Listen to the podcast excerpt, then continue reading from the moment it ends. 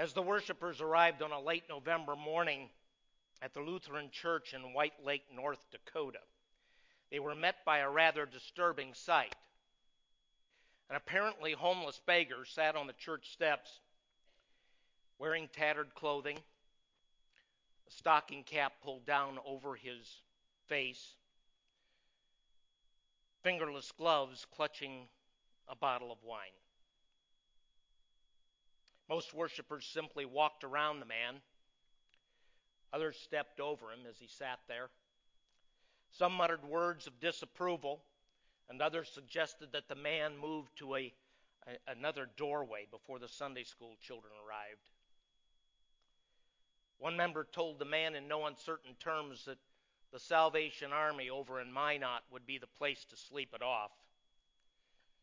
At one point, a, a kind woman did show up with a styrofoam cup of hot coffee, but not one person asked the man to come in out of the cold. Not anyone asked him to come in and celebrate worship. So imagine then the people's surprise during the entrance hymn when their homeless friend made his way into the church, came down the center aisle following the processing choir, managed to climb up into the chancel, and make his way over to the pulpit. He began to take off his ragged coat, his stocking cap, and his fingerless gloves, and guess who it was? Their pastor. And pastor remarked, I didn't do this to embarrass you or to poke you in the eye. I did it to remind us that this is a person that Jesus loves, and we are to love him too. Now, I know what you're all thinking. You've all heard the sermons on grace and mercy. You've heard God described as a loving and merciful king, slow to anger, willing to forgive sins, our disobedience. And now you're wondering, okay, Dick, which is it?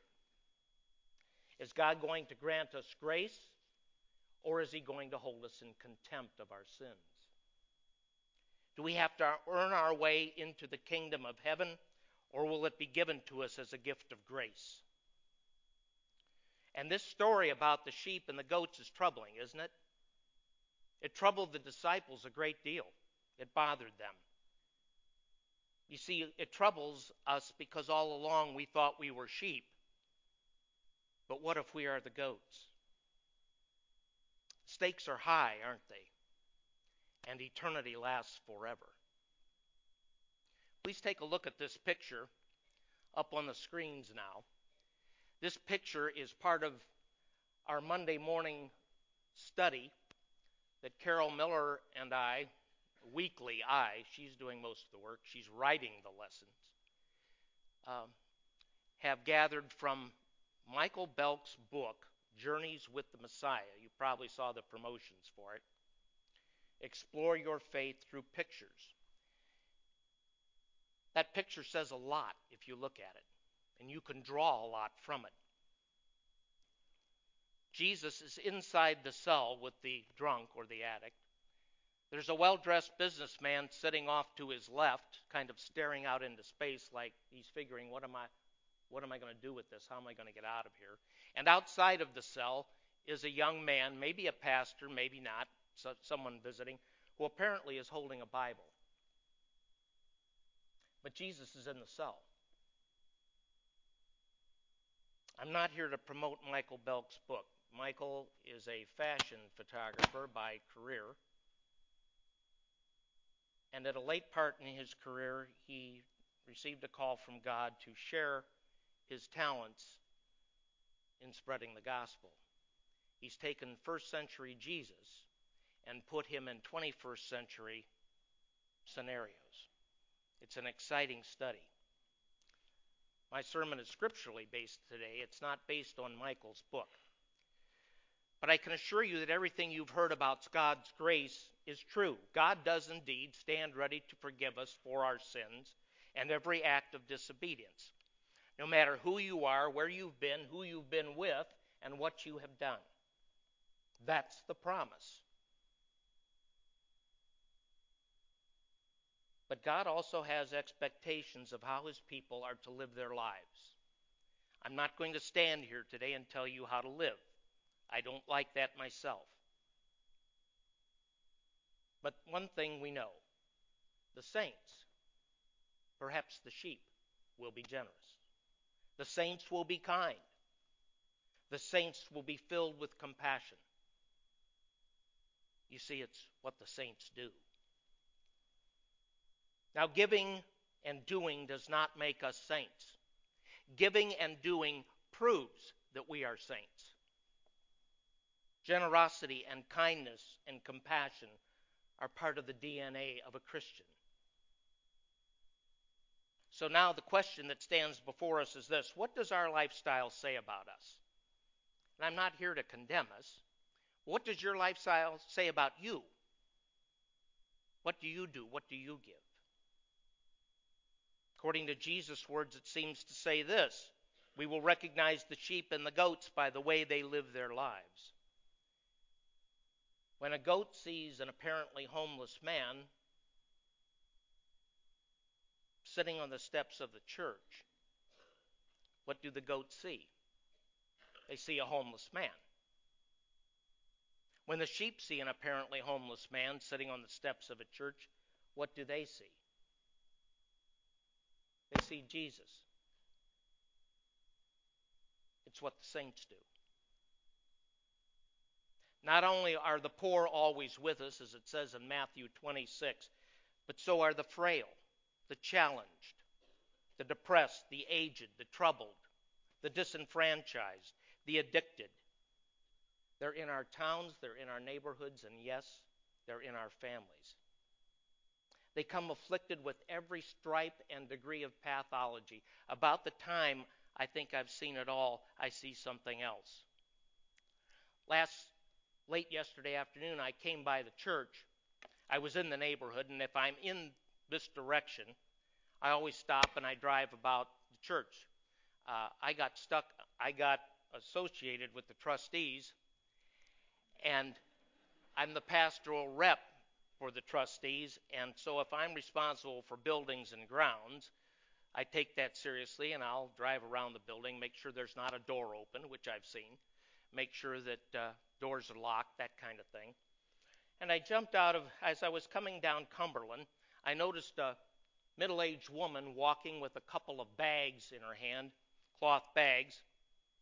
Uh, she was dressed rather poorly. She had a very tight and very high cut pair of jean shorts on. She had a tank top on. It was rather chilly at that time of day, and she had a sweatshirt type jacket that uh, had a hood on it. I noticed her, but then I came over to the church. And as I was checking doors number one, because we'd had a service done by, a funeral service done by Phyllis yesterday, uh, so I came by to check the doors, and as I was doing that, I turned around to get back in my car, and there she stands. So for the next two and a half hours, till about 8 o'clock last night, I found this, a place for this young lady to stay. We found her some clothes, took her to where her belongings were stored, even went and got sanitary pads, bought more clothes, did whatever she needed. She was stranded, she had no money, and she had a long tale of woe. Now, something tells me that I shouldn't put a single woman in my car by myself and drive her around town looking for a hotel or motel room. And when I related this story to my wife, she had a fit. And it's something I try to avoid. Believe me. But she was in desperate straits. I got her something to eat. She hadn't had anything to eat that day.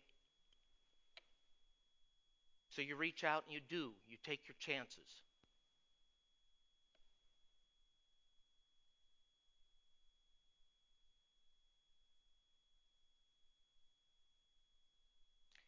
These people that are addicted, depressed, aged, troubled, sick, in trouble, are of every age, race, and condition. You know what? They have one single unifying characteristic. They, like us, are made in the image of God.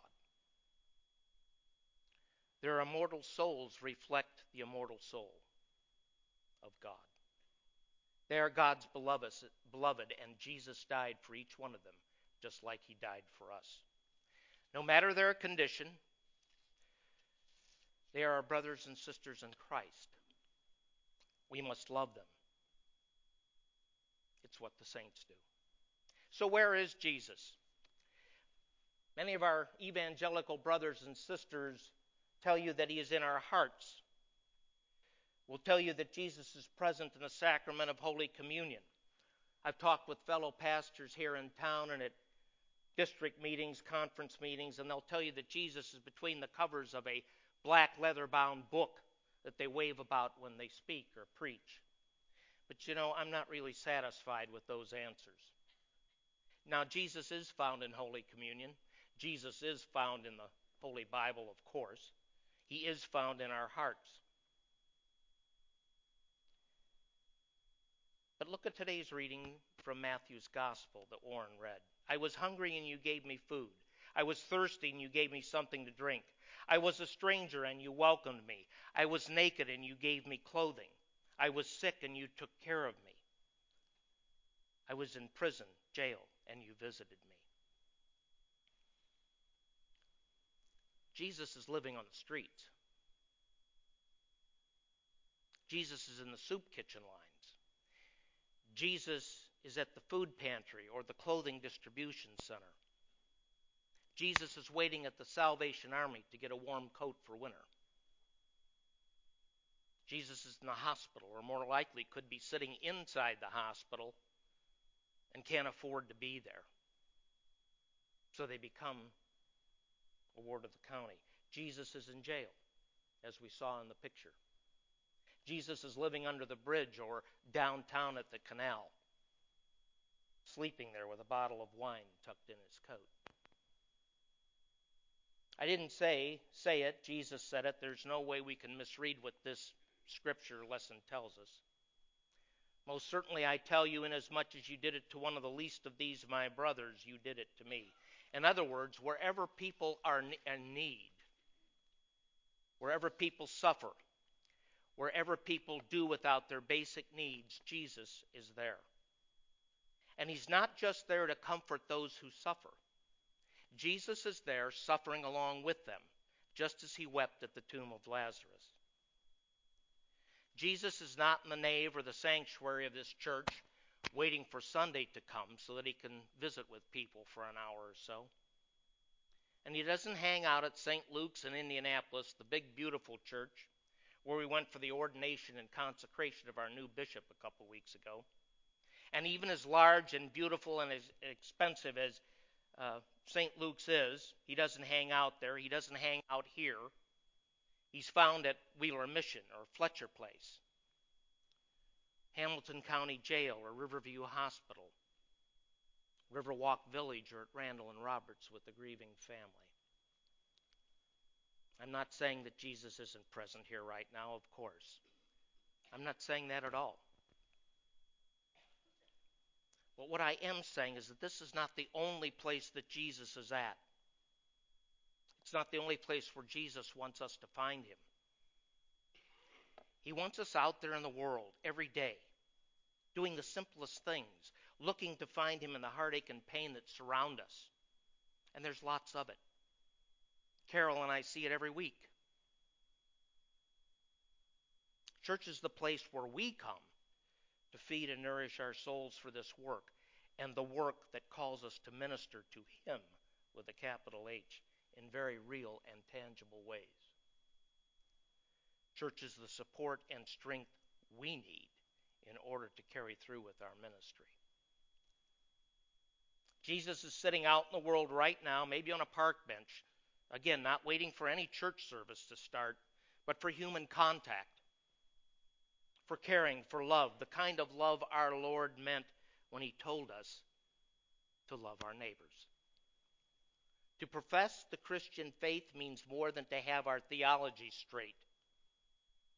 It means to act on that faith, not knowing what the consequences of our actions will be. I didn't know how this was going to end up last night. When we first went to the Super 8 on 37, they didn't have a room. And the registration clerk told me there's no room to be had in town. Every hotel in Noblesville, Fishers, and Westfield is booked. What do we do now? She says, I didn't call Castleton. People wouldn't wait.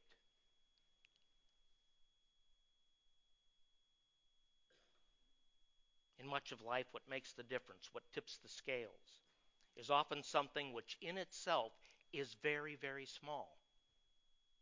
William Barclay, in his well known commentaries, especially on the book of Matthew, says this It is help that is found in the simplest of things food, drink, welcoming a stranger, saying hi to someone, clothing, nursing care, visitation, write a care note. Write a care note to someone.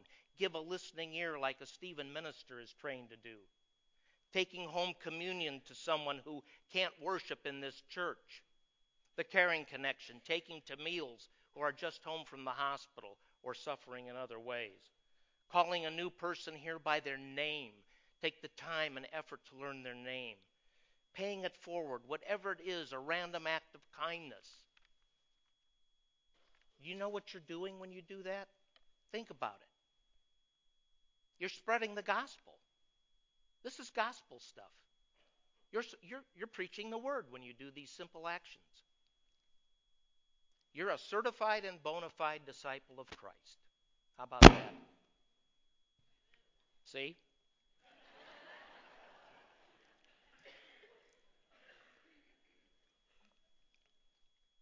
An example is found in a good sports story, a true story. In the 1940s, it was Jackie Robinson of the then Brooklyn Dodgers who broke the color barrier in the major leagues. Now, most of you guys probably know that fact. And it was intentional. Branch Rickey, the general manager of the Dodgers, and also he later became uh, commissioner of baseball, was looking for an African American player with guts enough not to fight back. He found that player in Robinson second baseman. He was ironically not known as a man who ever ducked a fight. Game after game, Robinson stood there on the infield. He stood strong against racist jeers and catcalls. This is the 1940s. First black man to be in Major League Baseball. It was tough out there on the field for Jackie Robinson. One day during a game in Cincinnati, Robinson at second base committed an error. And boy, did the jeers start the catcalls, the racist slurs. Even his own fans who followed him threatened to heckle him and jeer him. You can't imagine. He must have felt very much alone as ugly shouts rang out in that huge stadium and everybody was jeering him. It was then that his teammate and the guy that lost the vote to be his roommate, Henry Pee Wee Reese walked over to Robinson from his shortstop position and put his arm around his shoulders. The two men stood together facing the crowd. They turned and faced the crowd. Reese didn't say a word. He just stood there with his arm around his shoulders. The jeerings stopped, the taunts stopped, the slurs stopped and the game continued. A simple gesture, one might say. What matters, though, is that Pee Reese did it as an act of mercy. How simple can it be? And later on, Robinson reported that it was Pee Wee's arm around his shoulder that day that prevented him from quitting baseball that day and saved one of the greatest baseball careers of all time. They're both in the Hall of Fame now. Each of us can consider where we have been and when we have been on the receiving end of mercy, can't we?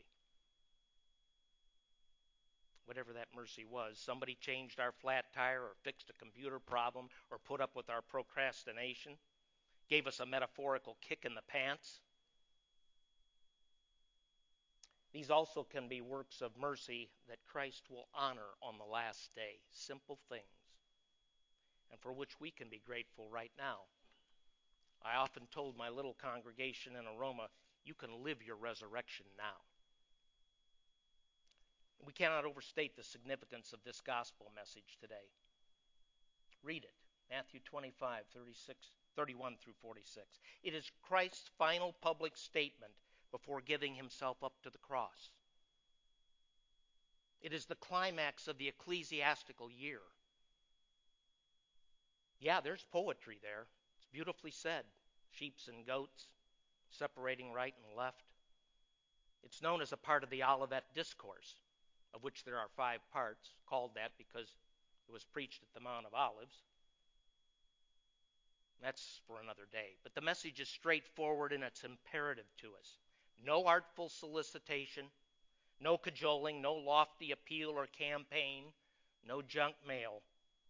Feed the hungry, clothe the naked, welcome the stranger, nurse the sick, write a card, go to someone's home, take communion, visit the imprisoned, the jailed. See Christ and love Him in those who need. These are our marching orders in good times and bad.